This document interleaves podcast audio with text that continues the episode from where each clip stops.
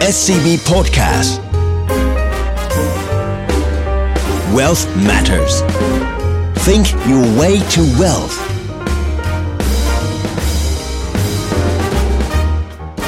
Presented by SCB Wealth สวัสดีครับท่านผู้ฟังขอต้อนรับเข้าสู่รายการ Wealth Matters เจาะลึกทุกประเด็นการเงินการลงทุนอินไซต์เข้มข้นแบบคนวงใน ผมออสตินเปียศักดิ์มณสันครับ ปุ้ยเกษรีอายุตกะค่ะ ครับ ผมเอ็มเพิ่มศักดิ์จากมงคลชัยครับ ครับ เรา 3 คนยินดีที่ได้เข้ามาพูดคุยกับท่านผู้ฟังอีกครั้งหนึ่งนะครับ เมื่อ 2 EP แรกเนี่ยเราได้คุยกันแล้วในเรื่องของโลกหลังโควิด -19 ตอนที่ 1 ตอนที่2นะครับผมทั้งในเรื่องของภาคเศรษฐกิจมาภาคนะครับผมไม่ว่าจะเป็นประเด็นเรื่อง new normal เรื่องของการที่ผู้บริโภคเนี่ยมีความกลัวความเสี่ยงมากขึ้นหรือว่า risk averse นะครับผมก็ทำให้การบริโภคน้อยลง ภาคที่2เนี่ยเราคุยกันในเรื่องของภาคการเงินการคลังแล้วนะครับผมไม่ว่าจะเป็นเรื่องของการอัดฉีด งบประมาณของทางภาครัฐนะฮะหรือว่าเรื่องของการทำ QE ของภาคธนาคารกลางต่างๆ ก็ทำให้เรื่องของดอกเบี้ยลดต่ำลงนะฮะมาภาคนี้เราเจาะลึกในเรื่องของประเด็นที่เกี่ยวกับปากปากท้องของเรานะครับผมก็คือภาคธุรกิจต่างๆนะฮะไม่ว่าจะเป็นเรื่องของประเด็นเรื่องของ supply chain ที่สั้นลงนะครับผมเรื่องของ consumer อย่างที่เรียนไปนะครับซึ่งหลักๆเนี่ยจะทำให้นำไปสู่เรื่องของธุรกิจที่น่าสนใจนะฮะรวมถึงธุรกิจที่จะ อาจจะไปไม่รอดหรือว่าไปได้ลำบากนะครับก็คือธุรกิจที่จะรุ่งหรือร่วงในระยะต่อไปนะครับผม นะฮะอย่างที่เราคุยกันใน2 sec เอ่อสอง episode แรกนะครับผมก็คือในประเด็นว่าประประชากรเนี่ยเริ่มจะมีความกังวลมากขึ้นจากเรื่องของโควิดนะครับก็ทำให้คนเนี่ยเอ่อกลัวความเสี่ยงไม่ค่อยอยากจะจับจ่ายใช้เงินเท่าไหร่นะครับเงินในกระเป๋าก็เก็บไว้นะครัฮะบการที่เราไปเอ่อจับจ่ายเราไปเดินตามห้างก็จะเห็นเลยจำนวนคนก็น้อยลงนะครับผมและแน่นอนที่สุดภาคที่เอ่อได้รับผลกระทบชัดเจนก็เห็นได้ก็คือเรื่องของการท่องเที่ยว ในประเทศไทยนี่ยังไม่เปิดให้มีการท่องเที่ยวเข้ามาเลยนะที่อื่น ๆ ในโลกก็ใกล้เคียงกันนะครับผมข่าวเมื่อเช้าเลยนะฮะก็ภาพของเรื่องขององค์กรระหว่างประเทศเนี่ยก็มองว่าเรื่องของการท่องเที่ยวทั่วโลกเนี่ยจะหายไปหลายล้านล้านดอลลาร์เลยทีเดียวนะครับไม่เพราะว่าไม่ใช่เฉพาะประเทศอย่างเรา แต่ว่าประเทศทั่วโลกเนี่ยนักท่องเที่ยวเดินทางต่างประเทศก็ไม่ได้ภาพ sector เหล่านี้เนี่ย sector ไหนที่จะได้รับผลกระทบไม่ว่าจะรุ่งจะไปได้หรือว่าจะร่วงนะครับผมก็เราเนี่ยนำมาให้เป็น 4 sector เป็น 4 กลุ่มด้วยกัน กลุ่มแรกแน่นอนว่าที่จะเห็นเอ่อทิศทางที่จะไปต่อเนื่อง ก็คือเรื่องของเทคโนโลยีนะฮะเรื่องของอีคอมเมิร์ซแน่นอนว่าเราเห็นว่าเพราะโควิดเนี่ยทำให้อ่าตัวเทคโนโลยี disruption นะฮะหรือว่าการเปลี่ยนแปลงการนำเทคโนโลยีเข้ามาใช้ในการผลิตในการเอ่อทำงานต่างๆเนี่ยมันมากขึ้นนะฮะไม่ใช่ว่า CEO หรือว่า CIO ของที่ไหนนะฮะครับแต่ว่าจะเป็นเรื่องของเอ่อตัวโควิดเลยนะฮะจะเห็นว่าเราทุกคนตอนนี้ก็มีการประชุมกันผ่านทั้งไม่ว่าจะเป็น Line ไม่ว่าจะเป็น Zoom จะเป็น Microsoft Team เนี่ยก็ทำกันหลากหลายนะครับกิจกรรมทางเศรษฐกิจก็มีมากขึ้น การใช้ซื้อของออนไลน์ก็มีมากขึ้นนะครับมันก็จะทำให้ในเรื่องของเออตัว cashless society เนี่ยมีความต้องการมากขึ้นนะฮะอืมซึ่งมันก็ดีต่อเราในฐานะที่มันก็ง่ายขึ้นนะครับผมครับแล้วก็มันก็ดีต่อเรื่องของผู้ประกอบการเขาในแง่ที่เขาจะได้รายได้ ได้รวมไปถึงได้ข้อมูลจากของเรามาวิเคราะห์ แล้วก็เอ่อทำเรื่องของ Product ที่ตอบสนองต่อพวกเรามากขึ้นด้วยครับ น้องเอ็มมีประเด็นอะไรครับผม ครับ อย่างเรื่องเทคโนโลยีเนี่ยโอ้โหมันเป็น จะเรียกว่าไง ในภาวะปกติเนี่ยมันก็เติบโตได้ดีอยู่แล้วนะฮะครับแล้วยิ่งมาเจอโควิดเนี่ยมันก็ยิ่งแบบเติบโตหนักเข้าไปใหญ่ครับนะครับ คือจริงๆอะคำว่าเทคโนโลยีเนี่ยมันก็แบ่งเป็น sector ย่อยๆ เพิ่มขึ้นครับด้วยนะครับ ไม่ว่าจะเป็นเกี่ยวกับเรื่องซอฟต์แวร์อืมไม่ว่าจะเกี่ยวกับเรื่องเออบริการทางออนไลน์ อย่างเช่น Zoom หรืออะไรอย่างเงี้ยอืมที่เขา run บน cloud computing ด้วยอืมนะครับ จะเห็นได้ว่าพอก่อนที่จะไม่มีไม่มีโควิดเนี่ยครับซูมเขาก็คนนิยมอยู่แล้วนะครับ แต่พอมีโควิดขึ้นมาเนี่ยคนแบบโหมหาหันศามาลเพิ่มขึ้นแบบหลายเท่าตัวมาก แต่จะเห็นได้ว่าธุรกิจของซูมเนี่ยหรือว่าบริการของซูมนะครับเขาไม่มีการสะดุดเลยอืมนะครับเพราะอะไรเพราะว่าเขารันบนเอ่อตัว Cloud Computing นะครับอืมของทาง Microsoft อืมที่ชื่อว่า Azure นะครับอืมแล้วก็อีกอันหนึ่งของ AWS ของอืม Amazon อืมพอเขารันบนบนคลาวเนี่ยเขาเลยสามารถเพิ่ม capacity ได้เต็มที่อืมนะครับคืออันเนี้ยมันเป็นอีกอีกเทรนด์หนึ่งนะฮะที่จริงๆอะมัน มันนิยมมานานละ แต่ว่ามันยิ่งนิยมมากขึ้นไปอีกก็คือเรื่องของ sharing economy อื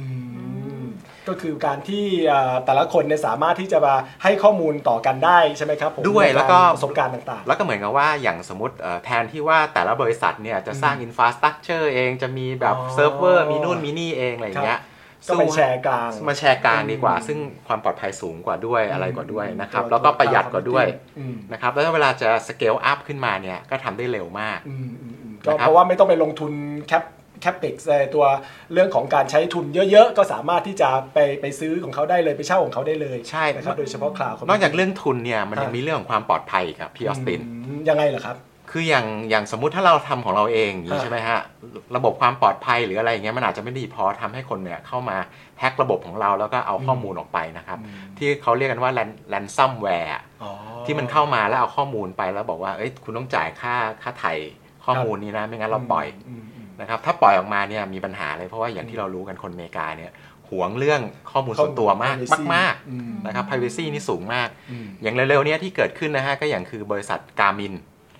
ที่ทำเนี่ยนาฬิกาเนี่ยออเออนาฬิกาใช่ผมมีอยู่วันหนึ่งผมไปวิ่งสวนลุมอืมวิ่งวิ่งอยู่เอ้ยทำไมกดไม่ได้อ้าวอืมก็ปรากฏว่าโดน ransomware ไปเรียบร้อยแล้วเหรอครับแล้วกว่าจะแก้ได้นี่เป็นสัปดาห์อืมนะครับผมว่าเนี่ยอนาคตเนี่ยเดี๋ยวเขาเนี่ยน่าจะต้องกลับไปหันเน้นแบบในพวกเทคโนโลยีพวกใช่นี้คงต้องไป run พวกอะไรต่างๆ ของเขาข้อมูลหรือว่าอะไรต่างๆเนี่ยอืมบนพวก cloud computing แทนซะมากกว่าอืมเพราะพวกนี้เขามืออาชีพมากกว่าใช่ครับผมนะ ก็ครับครับอันนี้ก็สรุปเป็นภาพใหญ่ว่าในในเชิงของเทคโนโลยีก็เป็นอ่าเป็น sector ที่สามารถที่จะไปได้ระยะยาวนะครับผมเอ่อ sector ที่ 2 ที่สามารถที่จะพอไปได้ เท่าที่มองก็คือเรื่องของคอน sumer นะครับผมเรื่องของการบริโภคต่างๆ เพราะว่า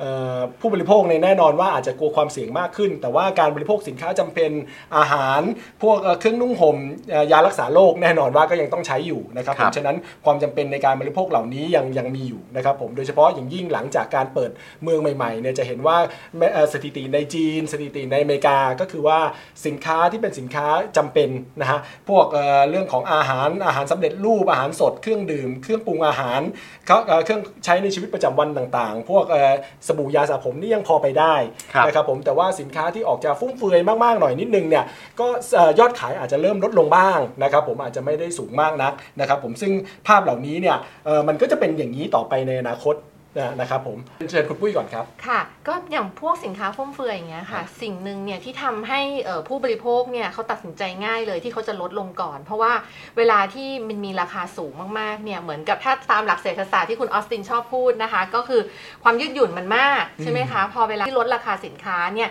คนก็จะลงมาซื้อคนก็จะซื้อเยอะเออใช่ไหมคะแต่ถ้าเกิดว่าเวลาที่มีการขึ้นราคาสินค้าปุ๊บเนี่ยคนก็จะบริโภคน้อยลงเยอะกว่าราคาที่เพิ่มขึ้นแค่เพียงนิดเดียวหรือแม้แต่รายได้ลดลงก็ตาม ถูกต้องค่ะ มันก็เลยทำให้ไอ้สินค้าฟุ่มเฟือยเนี่ยเป็นสินค้าที่เอ่อคนเนี่ยจะต้องตัดก่อนเลยเป็นอันดับแรกนะคะ อย่างที่เมื่อคราวที่แล้วเราเคยคุยกันบอกว่าเอ่อการยอดขายของพวกสินค้าฟุ่มเฟือยเนี่ยของร้านที่เขาเป็นแบรนด์เนมเนี่ยมันก็อืมลดลงตั้ง 30%นะคะแล้วก็หลายที่เนี่ยยังได้รับผลกระทบ และในขณะเดียวกันเนี่ยสินค้าพวกที่เป็นสินค้าจำเป็นเองก็ยังรวมไปถึงในส่วนของยารักษาโรคอืมอันเนี้ยพวก healthcare เนี่ยมันก็ยังปรับตัวดีขึ้นด้วยอืมคุณออสตินเชื่อไหมคะ นอกจากกลุ่มอืม tech ที่เมื่อกี้นี้น้องเอ็มเนี่ยได้พูดไปแล้วเนี่ยทางด้านของพวก healthcare เองเนี่ยก็ของอเมริกานะคะ บริษัทที่เขารายงานผลประกอบการออกมาเนี่ยปรากฏว่าเขาก็ออกมาดีกว่าที่คาดเอาไว้ค่อนข้างเยอะนะคะ ส่วนหนึ่งอาจจะได้รับตอบโจทย์ในเรื่องของโควิดแหละอืมแต่ว่าอีกส่วนหนึ่งเนี่ยในพอเราไปดูเนี่ยรายได้เขาก็เยอะขึ้น แล้วเขาก็มีการทำการซื้อหุ้นคืนเยอะขึ้นด้วยเช่นเดียวกันนะ ก็คคะนแคร์เรื่องสุขภาพมากขึ้นใช่ก็เข้ามาค่ะแต่ว่าลงทุนยอดขายไม่ได้รับยอผลกระทบขายก็ดีครับผมครับค่ะน้องเอ็มมีประเด็นเสริมด้านนี้ไหมครับ จริง ๆ ก็อยากจะเสริมนิดนึงอคย่ารังบเรื่องที่พี่ออสตินพูดถึงเรื่องเอ่อครับสินค้าอุปโภคบริโภคเนี่ยแหละที่แบบมันมีความต้องการที่แบบว่าไม่ได้สะดุดมากเท่าไหร่ก็ยังต้องการอะบางทีอาจจะแบบถึงในระดับซื้อในขั้นกักตุนเลยทีเดียวโอ้ครับผมนะครับโดยเฉพาะยิ่งถ้ามีวิกฤตหรือว่ามีความเสี่ยงต่างๆ คนไม่มั่นใจใช่ไหมครับใช่อืมแล้วเขาซื้อวิธีแบบออนไลน์อะเพิ่มขึ้นเยอะเลยอืมอ่า ฉะนั้นเราก็จะเห็นเรื่องของการ Delivery ก็ก็ตอบโจทย์ตรงนี้ด้วใช่คือไปไปมามามีนู่นมีนี่เกิดขึ้นสุดท้าย tech ก็ได้ประโยชน์ยังไปได้อยู่อ่าดีใช่ครับผมเหมือนเหมือนเราจะได้2โจทย์นะคะครับก็คือเมื่อกี้นี้อ่ากลุ่ม tech tech เนี่ยก็รวมไปถึงอีคอมเมิร์ซเนาะครับเราจะเห็นว่าโหตอนนี้แข่งกันมากเลยอย่างในซอยบ้านปุ้ยเนี่ยโอ้โห มีทั้งเคอรี่เอ่ยนะคะ แล้วก็พวกคนที่สั่งอาหาร Grab อืมเอ่ยอะไรพวกนี้นะคะ มาส่งกันเต็มเลย เพราะฉะนั้นเนี่ยธุรกิจอีคอมเมิร์ซเอ่ย Delivery เอ่ยนะคะ การส่งสินค้าผ่านระบบอิเล็กทรอนิกส์อะไรต่างๆ การชำระสินค้านะคะ ผ่านระบบอิเล็กทรอนิกส์ Cashless ต่างๆเนี่ย society อืมใช่ Cashless Society เนี่ยก็ปรับตัวพอดีขึ้นด้วยครับเช่นเดียวกัน แปลว่าตอนนี้เราได้ละทั้งกลุ่ม tech เอออีคอมเมิร์ซแล้วก็สินค้าจำเป็นที่ครับเหมือนจะเป็นผู้รอดอ่านะใช่คะใช่ ขณะที่ในกลุ่มหนึ่งซึ่งอาจจะแบบว่าไม่ค่อยดีนักในระยะต่อไป อันนี้เท่าที่เรามองกันก็คือเรื่องของทรัพยากรธรรมชาติต่างๆ โดยเฉพาะเรื่องของน้ำมันนะฮะแล้วก็แก๊สธรรมชาติต่างๆเนี่ยเอ่อเนื่องจากภาพแต่ก่อนเนี่ยเราก็จะเห็นแล้วว่าหลังๆเนี่ยความต้องการเนี่ยมันมันไม่ได้มากนักจาก demand ที่เริ่มลดลงจากเรื่องของจะเอจิ้งโซซ i ตี้คนสูงวัยมากขึ้นเดินทางน้อยลงอะไรก็แล้วแต่ครับนะครับผมและโดยเฉพาะอย่างยิ่งพอเกิดเรื่องของโควิดเข้ามาเนี่ยเห็นได้ชัดเลยนะฮะเอ่ออย่างที่เราคุยกันเราสามารถที่ทำงานบนโลกออนไลน์ได้มากขึ้นความจำเป็นในการเดินทางมันก็ลดลง ฉะนั้น demand ในน้ำมัน demand ในก๊าซธรรมชาติก็น้อยลง รวมไปถึงในของอเมริกา ซึ่งมีการขุด shale gas shale oil ได้ง่ายขึ้นเอ่อเรื่อง supply ก็เพิ่มมากขึ้นด้วย ฉะนั้นอย่าง demand ในปีนี้เนี่ยที่เขาคาดกันว่าจะลดลงเอ่อประมาณ8 8 ล้านบาร์เรลต่อวันเลยนะครับผมก็เอ่อฉะนั้นฝั่ง o p e ปหรือฝั่งอื่นเนี่ยจะจะลดกำลังการผลิตยังไงก็อาจจะไม่สามารถที่จะ support ได้มากนักรวมไปถึงแนวโน้มในอนาคตถึงแม้จะฟื้นก็ฟื้นอย่างแผ่วเบา แล้วก็เรื่องของรถไฟฟ้าก็อาจจะมีความต้องการมากขึ้น มีเทคโนโลยีที่เหมาะสมมากขึ้นด้วยใช่ไหมครับน้องเอ็มครับ ใช่ครับคือเรื่องน้ำมันเนี่ยผครัมบว่าอนาคตนี่ดูแล้วน่าจะเติบโตยากแล้วแหละอย่าครับจะพูดว่าเติบโตเลย ทรงให้ระดับเดิมเนี่ยก็ยากละอืมนะฮะอย่างเรื่องการเดินทางอย่างที่พี่ออสตินบอกอะคนครับก็เดินทางน้อยลงครับนะครับเดินทางน้อยลงแล้วนะฮะรถยนต์ที่ใช้พลังงานไฟฟ้าหรือที่เราเรียกว่า EV car เนี่ยมันก็เป็นที่นิยมมากขึ้นมากขึ้นนะฮะ Tesla Tesla ใช่เทสลาโหไม่ต้องพูดถึง ไม่ต้องพูดถึงเลยแต่อีลอนอีลอนมัสก์นี่รวยรวยที่สุดแล้วรวยแซงแซงมาร์คซักเคอร์เบิร์ก Mark ไปเรียบร้อยใช่ไปเรียบร้อยละนะครับผมแล้วไม่พอนะครับ มันก็จะมีพวกเทคโนโลยี 5G เข้ามาอีก พวกเทคโนโลยี 5G อะมันก็จะทำให้เหมือนกับว่าเออเราทำงานที่ไหน ตรงไหนก็ได้เนี่ยง่ายยิ่งขึ้นไปอีกครับนะครับเพราะฉะนั้นเนี่ยเรื่องเรื่องพวกนี้เนี่ยมันก็คงมาจะทำให้แบบพวกราคาน้ำมันเนี่ยน่าจะเขาเรียกว่าราคาที่แบบการที่จะฟื้นตัวไปได้เยอะ ๆ อะไรเงี้ยอืมคงเป็นได้ยากละอืม นะครับส่วน sector สุดท้ายที่เรามองกันว่ามันคงจะอาจจะไม่รุ่งนะฮะก็อาจจะเป็นร่วงนะฮะในระยะต่อไปคือ sector ที่เกี่ยวข้องกับการบริการเกี่ยวข้องกับประสบการณ์นิยมต่างๆ หรือ experience ต่างๆนะฮะการท่องเที่ยวสันทนาการการออกไปนอกบ้านนะครับผมก็อาจจะน้อยลงนะฮะก็อย่างอันนี้ประสบการณ์ส่วนตัวเลยไปตามห้างนี่ก็จะเห็นว่าจำนวนคนเดินก็น้อยลงค่อนข้างเยอะนะฮะก็อย่างที่เราทราบกันคนเอ่อสั่งออนไลน์ได้ง่ายขึ้นคนกังวลในเรื่องของโควิดนะฮะเรื่องของครับรายได้ที่ที่กังวลกันต่างๆนะมันก็ทำให้เรื่องของประสบการณ์ หรือว่าสิ่งที่เกี่ยวข้องกับสันทนาการการท่องเที่ยวนี่ลดลงนะครับโดยเฉพาะอย่างยิ่งโควิดเนี่ยก็ทำให้การเดินทางทางอากาศนี่ค่อนข้างยากใช่ไหมฮะจะนั่งเครื่องบินก็ต้องนั่งเราห่างระหว่างกันอะไรต่างๆเนี่ยก็ทำให้สายการบินเนี่ยต่อไปอาจจะต้อง ถ้าเผื่อยังจะให้อยู่รอดได้ต้องขึ้นราคาหรือเปล่า ยิ่งขึ้นราคาก็จะยิ่งลดแรงจูงใจในการเดินทางหรือเปล่าใช่ไหมฮะมันก็เป็นเซกเตอร์ที่ที่ระยะยาวอาจจะอยู่ค่อนข้างลำบากนะครับผมครับครับคุณปุ้ยมีประเด็นด้านนี้ปมีค่ะรับมีผมาแชร์นิดนึงนะคะครับของทางด้านของศูนย์วิจัยไทยพาณิชย์นะครัคะบผมก็คือของ EIC ของเขาก็มีการเราเนี่ยวิเคราะครัห์บของผมเราเองคเลรับยเนี่ยค่ะ บอกบอกว่าสถานการณ์ท่องเที่ยวของไทยอะค่ะ ตอนนี้เนี่ยข้อมูลของทางการเลยเนี่ยบอกว่าเอ่อการท่องเที่ยวในประเทศเราเนี่ยฟื้นตัวได้บ้างละ แต่ว่าจะเป็นการท่องเที่ยวบริเวณจังหวัดที่ใกล้ ๆ กับกรุงเทพนะคะ แต่ว่าพอเราไปเทียบกับช่วงก่อนโควิดเนี่ยก็ยังถือว่าค่อนข้างแย่อยู่มากนะคะ ซึ่งไอการท่องเที่ยวของไทยเนี่ยมันเพิ่งพาคนในกรุงเทพที่ท่องเที่ยวเนี่ยเยอะเหมือนกันนะคะ แล้วก็เอ่อประมาณเกือบเกือบห้าสิบเปอร์เซ็นของครัวเรือนที่มีการ ใช้จ่ายในการท่องเที่ยวเนี่ยยังอยู่ในกรุงเทพแล้วก็ปริมณฑลซึ่งไอคน 50%เนี้ยใช้จ่ายรวมกันเนี่ยประมาณเกือบเกือบ64%ของรายจ่ายท่องเที่ยวทั้งหมดครับก็แปลว่ายังมีการกระจุกตัวของการท่องเที่ยวอยู่เลยใช่นะคะ ก็คนก็คือคนที่เขามีรายได้น้อย อันนี้ก็เหมือนกันเขาก็จะครับมีการจับจ่ายเรื่องการท่องเที่ยวที่น้อยลงเช่นเดียวกันค่ะอ่าครับผมฮะเอ่อผมมีสถิติง่ายๆฮะอย่างปีที่แล้วนะครับผมก่อนเกิดโควิดเนี่ยเอ่อ รายได้จากการท่องเที่ยวเราเนี่ยเข้ามาในประมาณ 2 ล้านล้านใช่ไหมฮะอืมแต่การท่องเที่ยวในประเทศเนี่ยประมาณ 1 ล้านล้านครับปีนี้เนี่ยเอ่อท่องเที่ยวต่างประเทศแทบหายไปเลยนะฮะสองอ่าสองล้านล้านเหลือสักสามแสนละล้านเนี่ยใช่ไหมฮะค่ะแต่ท่องเที่ยวในประเทศเนี่ยอย่างที่คุณปุ้ยว่าก็อาจจะเพิ่มขึ้นบ้าง แต่ถ้าถ้าสถิติที่คุณปุ้ยว่านะหกสิบเปอร์เซ็นต์อย่างมากก็คือ6กแสนล้าน ใช่ไหมฮะก็คือหายไปจาก1ล้านล้านนี่ก็ก็สี่สิบเปอร์เซ็นต์นี่หายไปไปค่อนข้างเยอะเหมือนกันใช่ไหมซึ่งภาพเหล่านี้นะมันก็ทำให้ sector โดยรวมเอ่อหมายถึงรายได้โดยรวมของ sector นี้ก็ค่อนข้างมี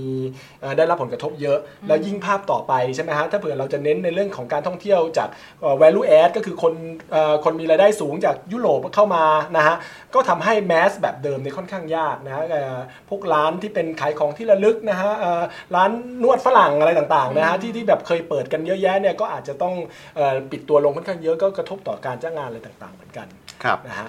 น้องเอ็มมีประเด็นก็อยากจะเล่านิดนึงพอดีตัวผมเองอะเพิ่งไปไปเขาใหญ่มาเมื่อครับเมื่อสักสัปดาห์กว่าครับๆที่ผ่านมา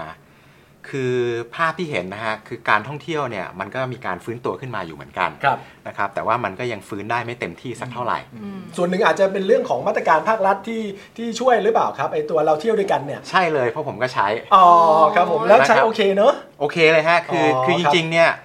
แรกๆเนี่ยมันอาจจะขลุกขลักนิดหน่อย ครับแต่ว่าพอพนักงานเขาถนัดแล้วชำนาญแล้วอะมันก็ง่ายอย่างของผมเนี่ย อ๋อ ไม่มีอะไรเลยมาถึงก็คือเช็คอินแล้วขึ้นห้องไปเลยอืมแล้วเขาแล้วเดี๋ยวพนักงานเนี่ยเขาค่อยตามมาสแกนที่โทรศัพท์เราทีหลัง คือเขาแบบชำนาญมากละเอออันเนี้ยประเด็นเนี้ยผมว่าทำให้เอ่อการท่องเที่ยวเนี่ยฟื้นยังกลับมาได้เร็วเหมือนกันครับมันไม่ใช่แค่การท่องเที่ยวอย่างเดียวนะฮะอย่างบริษัทต่างๆที่แบบเอ๊ะ จะสัมมนาในกรุงเทพดีหรือไปต่างจังหวัดดีเนี่ยเอออ่าเขาก็ตัดสินใจง่ายขึ้นค่อยๆมาเพราะวันนั้นที่ผมไปที่เขาใหญ่โรงแรมที่ผมอยู่เนี่ยก็มีบริษัทแบบมาสัมมนากัน2-3บริษัทอยู่เหมือนกัน ก็เริ่มเห็นการท่องเที่ยวอ่ามาทดแทนในตัวไมซ์ที่เป็นการการประชุมนานาชาติ อันนี้ก็เป็นในประเทศมากขึ้นใช่ครับครับผมครับร้านอาหงอาหารอะไรก็ดูก็ดูคึกคักขึ้นก็ดูคึกคักขึ้น ก็เป็นมาตรการที่ช่วยเหลือของภาครัฐนะฮะใช่ก็ครับก็จะเป็นตัวที่ช่วยระดับหนึ่งแต่ว่าถ้าภาพใหญ่ๆเนี่ยรายได้ใหญ่ๆ ถ้าเป็นเรื่องของการท่องเที่ยวต่างประเทศเข้ามานี่คงอีกสักพักหนึ่งเลยตัว Travel Bubble นี่ก็คงยังไม่ครับได้เห็นในในระยะสั้นนะครับผมครับก็ฉะนั้นก็ขอถ้าเป็นประเด็นเหล่านี้ก็ขอสรุปใน 4 sector ว่า sector ที่ไปได้ด้วยดีคือเทคโนโลยี สินค้าคอน sumer เนี่ยยังพอไปได้นะครับผมในเรื่องของทรัพยากรธรรมชาตินี่อาจจะต้อง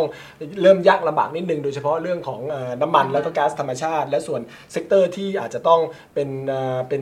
ต้อง concern ต่อไปในอนาคตก็คือเรื่องของบริการต่างๆ การท่องเที่ยวครับผมการสันทนาการต่างๆนะครับคผรับมฉะนั้นไอ้พวกนี้เนี่ยมันก็จะเป็น implication หรือเป็นนัยยะต่อเรื่องของการลงทุนได้ค่อนข้างดีนะครับผมอย่างเช่นเอ่อเข้าใจว่าแน่นอน tech หุ้นเทคโนโลยีที่คุณปุ้ยอ่าน้องเอ็มเชียร์อยู่เนี่ยก็น่าจะไปได้ด้วยดีใช่ไหมครับผมครับก็ยาวๆเนี่ยมันก็ยังมองว่ามันเป็นมันเป็น winner อืมนะครับคืออย่างที่เรียนไปในตอน episode ก่อนๆนะว่าสภาพคล่องถูกอัดฉีดเข้ามาในระบบเยอะขึ้นมากๆนะครับดอกเบี้ยทรงอยู่ในระดับต่ำครับแต่ว่าทางเลือกในการลงทุนมันไม่ได้มีเยอะขึ้นตามจำนวนสภาพคล่องที่เพิ่มขึ้นครับ เพราะฉะนั้นแล้วเนี่ยอะไรที่คุณภาพสูงๆ เติบโตได้นะครับฐานะทางการเงินแข็งแกร่งนะครับมีแค h โฟที่เข้ามาอย่างสม่ำเสมอเนี่ยเงินมันก็จะไหลไปที่ตรงนั้นเนี่ยเยอะขึ้นเยอะขึ้นครับนะครับหุ้นที่เดิมเนี่ยอาจจะมองว่าแพงแต่ว่ามันแพงได้อีกอืมเพราะเงินอยู่ดีมันก็เข้ามาในระบบเองเลยอืมนะครับอีก sector หนึ่งที่อาจจะคุยกันและน่าสนใจคือเรื่องของ healthcare ใช่ไหมครับ เมื่อกี้ก็มีการแตะกันในเรื่องว่าความต้องการในเรื่องของ healthcare นี่ยังไปได้ด้วยดี คุณปุ้ยมีประเด็นด้านนี้ไหมครับผม คือในระยะยาวอะนะคะ หุ้นกลุ่ม healthcare เองจริงก็ยังได้รับปัจจัยบวกค่ะ เพราะว่าตอนนี้เราก็เห็นแล้วว่าเวลาที่มีการคิดค้นเรื่องยานะคะ หรือว่ามีการพบยาเพิ่มมากขึ้นที่จะมารักษาโควิด อะไรพวกนี้เนี่ยตัว healthcare เนี่ยก็ยังได้รับปัจปัจจัยบวกอยู่ แล้วก็ถ้าเราไปดูพวก e a r n i n g ต่างๆอะนะคะของกลุ่ม healthcare ก็ค่อนข้างดี แต่ว่ามีสิ่งที่ต้องระมัดระวังบน healthcare นิดนึงก็คือบน regulation ต่างๆ ที่ว่าอาจจะมีการออกกฎหมายมาเพื่อควบคุมราคายาอะไรพวกนี้นะคะ มันก็อาจจะเป็นปัจจัยเล็ก ๆ ที่จะกระทบ แต่ว่าในกลุ่ม tech เองกลุ่ม healthcare เองมันเป็นกลุ่มที่เป็น secular growth เป็นกลุ่มที่มีธีมเฉพาะที่สามารถที่จะเติบโตต่อไปได้อันนี้ะคือค่ะทั้งระดับโลกเลย ระดับโลกเลยอ๋อคค่ะรับผมคครัรับบครับน้องเอ็มครับ คือจริงๆเนี่ยถ้าพูดถึง healthcare นะครับคผรับมผมอยากให้มองในภาพกว้างๆนะฮะไม่ได้อยากให้มองแค่ว่าเรื่องเอ่อรักษาโรคเจ็บป่วยอืมอะไรอย่างนี้ ให้มองในเรื่องของเออความสวยงามอ๋อสุขภาพความแข็งแรงครับแล้วก็ โลกเราเนี่ยมันก็กำลังหลาย ๆประเทศนะฮะอืมก็เข้าสู่สังคมที่เป็นที่เขาเรียกว่า aging society อืมสูงวัยนะครับเพราะฉะนั้นเนี่ยการที่แบบว่าเออเงินที่เขาสะสมมาแล้วต้องมาใช้จ่ายในช่วงนี้เพื่อดูแลสุขภาพ หรือว่าเรื่องสันทนาการเรื่องอะไรต่างๆเนี่ยมันก็จะเอ่อเติบโตตามขึ้นไปด้วยนะครับจริงๆเนี่ยเรื่องเฮลท์แคร์นะฮะต่อให้ไม่มีเรื่องโควิดนะครับจริง ๆ มันก็พอไปได้ของมันอยู่แล้วแหละอืม ครับผมฉะนั้นอันนี้ก็ถือว่าเป็น2 sector ที่น่าสนใจนะครับผมแล้วก็ตอบโจทย์ในเรื่องของ sector ที่จะรุ่งในยุคหลังโควิดนะครับผมส่วนอีก2 sector ที่อาจจะต้องระมัดระวังในการลงทุนหน่อยหนึ่งไปอาจจะไปได้ช่วงสั้น ๆ แต่ว่าอาจจะต้องระมัดระวังระยะยาวหน่อยก็คือ อย่างเช่นพวกพลังงานรวมไปถึงเรื่องของการท่องเที่ยวสายการบินใช่ไหมครับคุณปุ้ยครับ ใช่ค่ะ ใช่เลยค่ะ ต้องเป็นต้องเป็นตัวที่ต้องระมัดระวัง อืมครับผมครับครับอ่า ฉะนั้นในวันนี้นะครับผมในส่วน EP นี้ผมก็ขอสรุปอย่างที่ได้เรียนไปเมื่อกี้นี้นะครับผมว่าวันนี้เราคุยกันในเรื่องของในเชิงภาคธุรกิจเลยว่า sector ไหนจะรุ่งหรือจะร่วงในช่วงหลังโควิดนะฮะในระยะยาวๆเนี่ยสองปี 5 ปีนับจากนี้ ซึ่งเราก็มองว่าเทคโนโลยีกับในเรื่องของสินค้าจำเป็นนะครับผมยังพอไปได้นะครับผมในขณะที่ sector ที่เกี่ยวข้องกับพลังงานเกี่ยวข้องกับทรัพยากรธรรมชาติรวมไปถึงเรื่องของการบริการเนี่ยอาจจะต้องระมัดระวังต่อไป ฉะนั้นหุ้นต่างๆกลุ่มต่างๆ ที่น่าสนใจก็คือจะเป็นหุ้นในกลุ่มเหล่านี้ใช่ไหมครับ ใช่ครับครับผมครับงั้นวันนี้ของเราก็มีประมาณเท่านี้นะครับ ผมนะพบกันใหม่ใน EP หน้านะครับ วันนี้ขอลาทุกท่านไปก่อนนะครับ สวัสดีครับ สวัสดีค่ะ สวัสดีครับ